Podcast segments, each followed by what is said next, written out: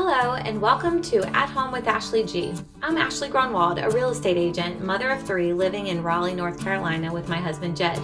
I hope you will join me as we discuss all things that begin in the home, such as family, marriage, faith, parenting, organizing, and plus a sprinkle of real estate. I look forward to building a community with you as we navigate the joys of owning a home and making it our safe haven for our family, because home is where it all begins. And is is this victory or freedom been a few years at this point? I don't remember the timeline of about how long you've had that. Um, I think you know we said in the book it was like a decade long struggle, okay. but it is hard to determine because it's a um, you know it's more like a stair step kind of thing mm-hmm. where I'd see growth and I'd you know experience this much of of feeling better and things mm-hmm. build on top of of each other. And so um, I do feel like it really hasn't been, it's maybe been, you know, five or more years that I've really felt like this is definitely, you know, for the most part past me. Um, mm-hmm. I think within the last, you know, couple of years, there was one time I really felt this is, I'm experiencing a lot of stress. I can feel myself, you know, headed back in that direction. But I was able to, like I said, you know, I, I knew who to call. I knew what to do.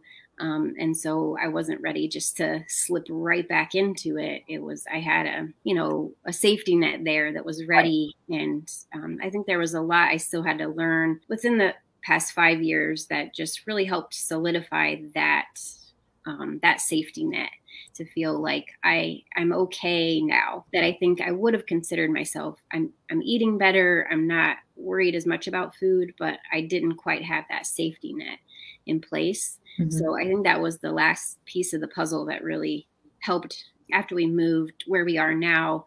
I really got involved with biblical counseling and have a, a biblical counselor now that I can can call and talk to, and I know that she um, is there for me, and she's provided me with a lot of um, information that was really helpful for me to to just get that major safety net in place. I think that's smart and wise.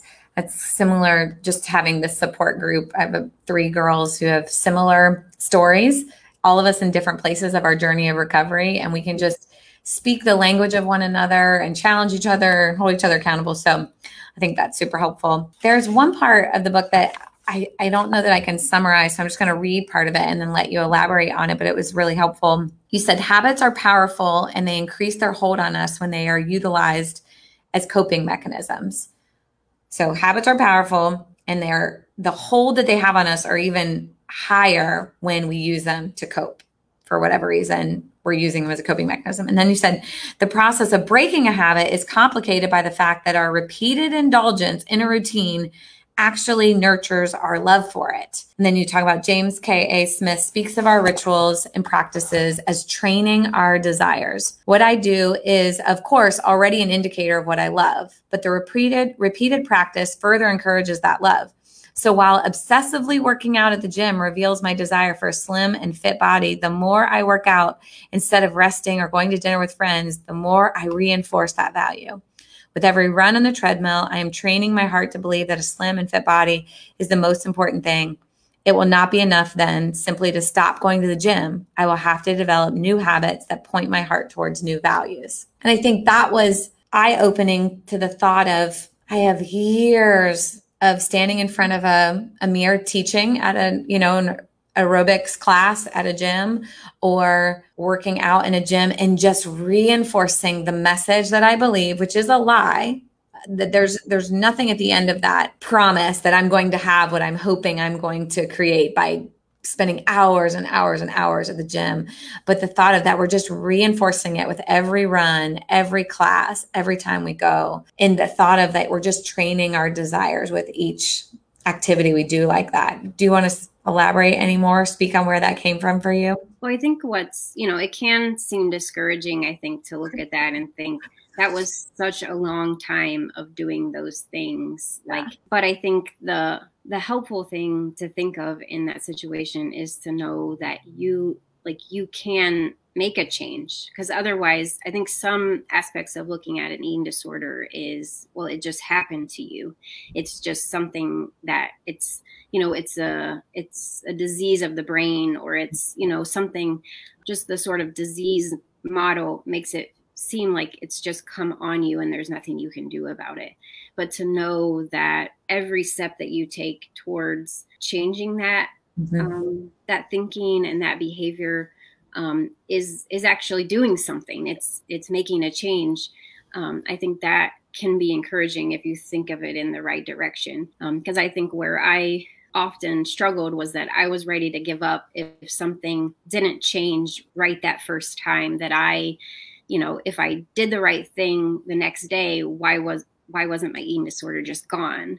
You know, but to think of that balance of well i have trained myself to to do this. I have trained my brain to think this way. And right. sometimes how we explain it you can actually picture the pathways that have formed you know in your brain along that way.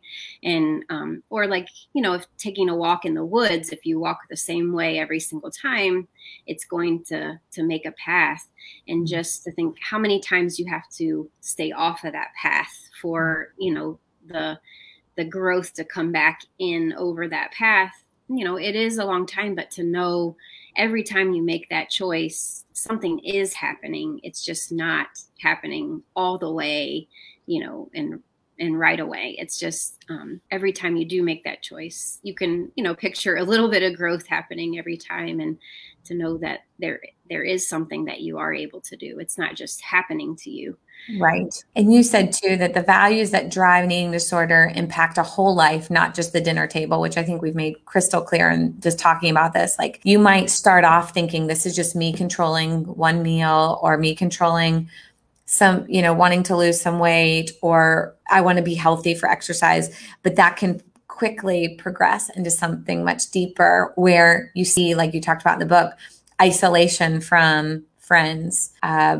not doing the hobbies that you once loved to do, like not going to meet friends for dinner because you don't want to be put in that situation that becomes more stressful um, and and just the things that you used to love become now threats to an eating disorder. Mm-hmm. I think about that for me specifically. Just traveling um, is so anxiety producing. It requires so much effort and energy that I have to like really, really want to do it because the mental activity and the emotional activity of thinking through all the things I won't be able to control when we're traveling mm-hmm. and all of the unknowns of will I be able to exercise? Will I be able to eat what I feel safe eating? All of those things. Traveling can just be just emotionally exhausting to the point where I'm just like, I'm okay to never travel again. Whereas I'm married to a man who loves adventure. So I'm just like really squelching that desire for him and something for me that would be a fun activity if I didn't have this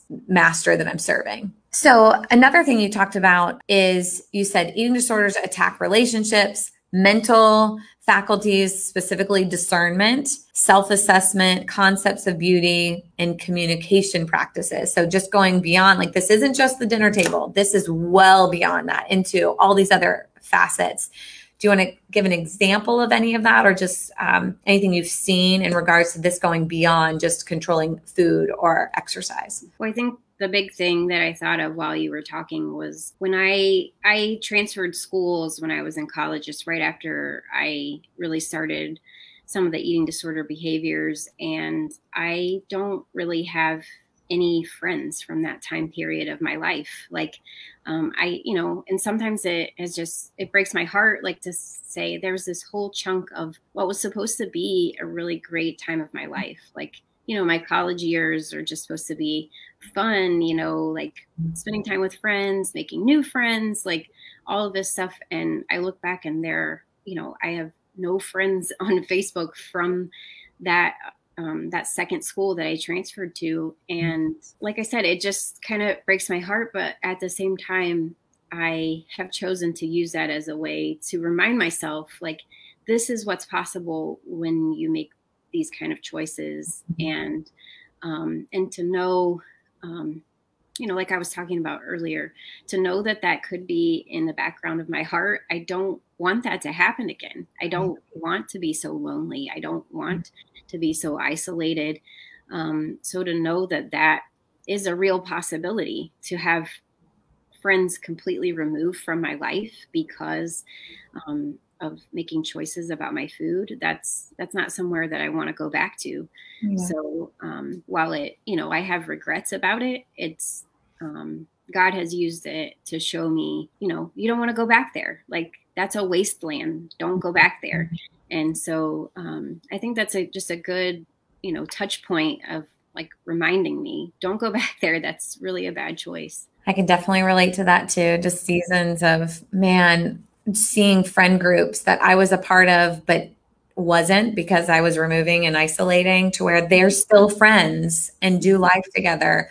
And I'm not part of that because I chose to want control, isolate, and live in fear versus mm-hmm. embracing those relationships. So I, I, and I see that, like you said, I think what's really good is not to sit in shame of like, man, look what I missed out on, but a reminder of I don't want that and I don't want to go back there. So mm-hmm. make choices today to choose people, choose relationship, choose life versus the death that ultimately this type of behavior brings us to. You said that eating disorders tend to divert attention away from so many productive activities. One specifically, you were just saying hobbies that you used to find lots of meaning from become joyless. Um, but productive activities, I would assume, and this wasn't necessarily the case for me, but just where people can get to a place where they're not able to function as well at work. They're so foggy because they're not getting enough nourishment that they can't finish a task, or just lots of mistakes, or disrupting their work pattern because they're feeling anxiety because they did eat. Now they feel like they need to exercise, purge by going to the gym, whatever. I'm sure you've seen lots of those types of things happen as well yeah so um i think just just for me i it's another area of course that i do have somewhat of re- regret about just thinking how could i have spent my time better like building up my you know my my writing or things that i experience now that i just think how much better could that have been you know? But um but to also think yeah another way of just thinking i don't want to go back there. Like to be able to move past that and find joy in the things that god has has given you to do, the abilities, um, is just far more rewarding than anything that you think that you could get out of eating disorder behavior. And and some of that was just like coping with perfectionism, like, you know, and being able to view some of my gifts as as what they were, like gifts from God to yeah. God. Like I need mm-hmm. to use them. They are not mine. So to worry so much about perfecting them and and then forcing myself into habits like that just to deal with that I'm not the best that I could be, like um, isn't using those abilities as God intended them to. It's just um, it's burying things, you know, instead of using them to to glorify Him. And so I think that was, you know, a good um, thing that I need to really think about was just how can I use these actually to glorify God? And it was actually one of my, um, you know, I've been through quite a bit of physical therapy because of some of the things I've done to my body. And one of my physical therapists was a Christian, and she told me, You need to take care of your body so that you can do what God has for you to do. And it was so convicting because I was like, I feel like I should know that already. And, but I wasn't doing it. Like, it's why I would end up back there all the time was just, um, so just to think through how can I better glorify God with my body instead of thinking how can i perfect my body so that i like it the way that it is? Because um, that's not what we're that's not what we're made for. We're meant to glorify him and serve him.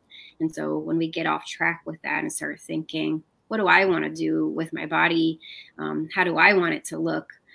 then you know we can really sink into those types of behaviors too. Yeah so true. Along that lines you said we become more enamored with what food our waistline or our sense of control control can do for us than we are enamored with god. So it's like the shift of focus and i you elaborate on that in the book just like there's got to be a better love that we chase versus this loveless love that we're trying to chase which is body image or control or beauty whatever it is it's like we've got to go back to our first love, which is Christ, and pursue that so that he is getting the glory for the way he made us. And some of these things that we use to keep us in an eating disorder were designed, like you said, for his glory, but we're using it for ours. How can we use this gift of self discipline for God versus ourselves? You know, that just brings pride instead of bringing humility from us. So you say in the book that you have three children. How I think that's one of the biggest fears I might have with this is just that I have two little girls, one that's one and one that's five.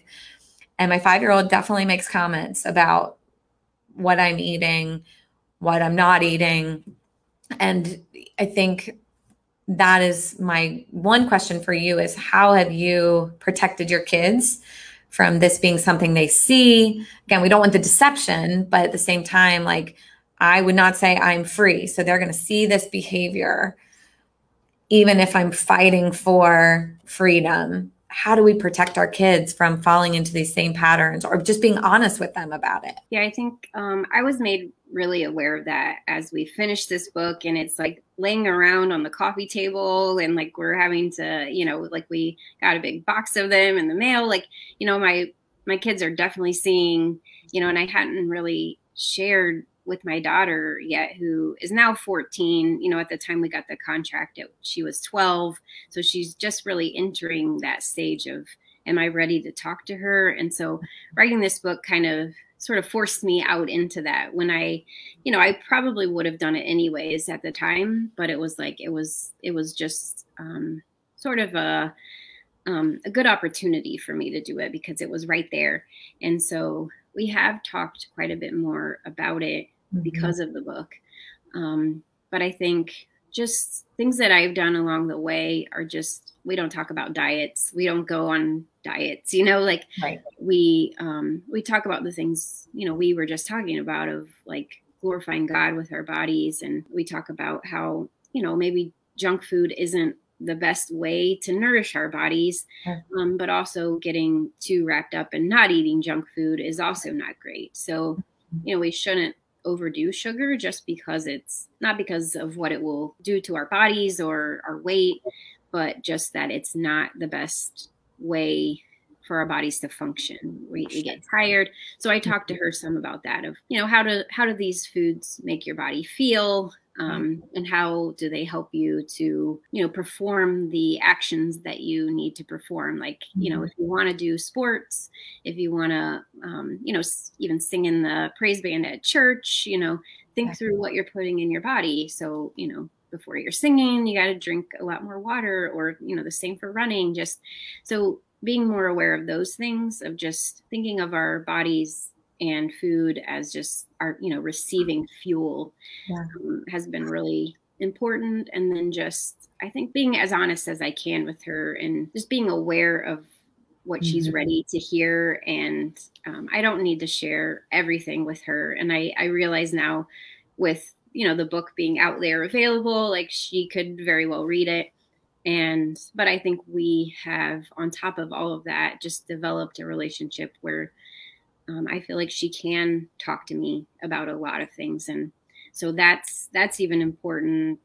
No matter what issue you're dealing with, is just to um, create a situation where you know she came with me to me with something last night where she just was automatically assuming, oh, I've done something really wrong. I, you know, I'm going to be punished for this, and there was so much where I just needed her to know like she's not condemned because because of what Christ has done. Like mm-hmm. God doesn't condemn her and I I definitely don't condemn her. Like God is the judge, and just being able to talk openly about how all of that works, it just really plays into um, you know some of these scenarios, so that it's not just about food or dieting or or all of that. It's it's about glorifying God, what Christ has done for us, mm-hmm. um, and how we play into that whole scenario. Um, it's just very important when it comes to this particular issue, but really any issue that they might deal with. Because it may not be eating, it may be for her something entirely different, but to set the stage, um, you kind of go the same direction. I always worry that I might overcompensate because I'm so nervous that she would go down the same path and I don't want her to so mm-hmm. badly, you know, to the point where she just wants a Barbie so bad and wants it. And I just said, Ellie, I just don't want you to have a Barbie. She's like, why, mom? And I said, well, and again, she's four at the time. And I said, because a Barbie's body doesn't look like a real person's body. It's not made the way our bodies were made. And I don't want you to ever think that that's the way your body should look. Do you understand? She's like, no, I don't understand at all. Mm-hmm. like, okay, we'll talk about it at another time, but I'll I'll find you another doll. Yeah. Which I did. So it's like she's probably too young to understand that, but it's like I really want the the culture message is going to be so loud to our kids that I just mm-hmm. want to interrupt it and let her at least start thinking for herself. And then the other thing is like, I just really don't like um, red dye 40 in food. I just really don't like it for mm-hmm. my kids specifically. And it seems like every time they get something from school or wherever, it's got red dye 40. And so the other friends brought over some popsicles with it in it and we kept them. And she said, Mom, can I have the red dye 40 popsicles, please? And I'm like, Gosh, you're killing me. So it's it is like I mean part of me like when we first had her I was so rigid just like I was with myself with her diet and I mm-hmm. remember having like a, a scary food for the first time and I did it with her I was like I'm going to let her have it for the first time and I'm going to have it and it it was helpful to me to have her sitting there having no attack no morality to the food it was just I'm going to try this new food and doing it with her and it was like a freeing thing and my husband has a lot more freedom in this area. So he's such a good balance, which mm-hmm. it sounds like David too. So just for our kids to see our spouses handle food um, with an open hand and with freedom, I think is really helpful. So thank you for just sharing this. I know it's a vulnerable topic. So for you to open up and write this, it, I want you to know specifically, it's been very helpful to me. So I know lots of people have felt the same thing. It's just like through the whole thing. Yes, me too. Me too. I agree. So having someone else put it out there just to give hope to us too that there can be freedom from this is so encouraging. So I thank you for that. What are the best ways for people to connect with you? I mean, definitely for them to go out and grab this book, Table for Two, but any other ways they can be in touch? Um, well, I'm on Instagram. I I really am notorious for not really being as involved with social media, so I might be a little harder to find. But I specifically, ha- you know, am on Instagram, Krista okay. underscore Dunham, and and I don't mind for people to come and find me. I'm on Facebook too. You can you can find me, and I've had people send me messages, and I don't mind that at all. I've interacted with people on Facebook, um, so either of those, you know, are fine. And um, I'm I am working on you know getting more of my stuff out there uh, with a, a, website, but it hasn't um, it hasn't happened yet. Just with the life with kids and and all that stuff. So to come, we'll look forward that forward yeah. to that. Well, thank you mm-hmm. again for your time, and yeah. I hope we can chat again soon. But thank you again for writing this book and for sharing your heart with us. Yeah, thank you so much for having me. All right, thank you. I'll see everybody next week. Thank you for joining me today. And if you connected with something that was said, I hope you will share this with a friend, subscribe, and leave a review. Thanks for sharing this journey with me at home, where it all begins.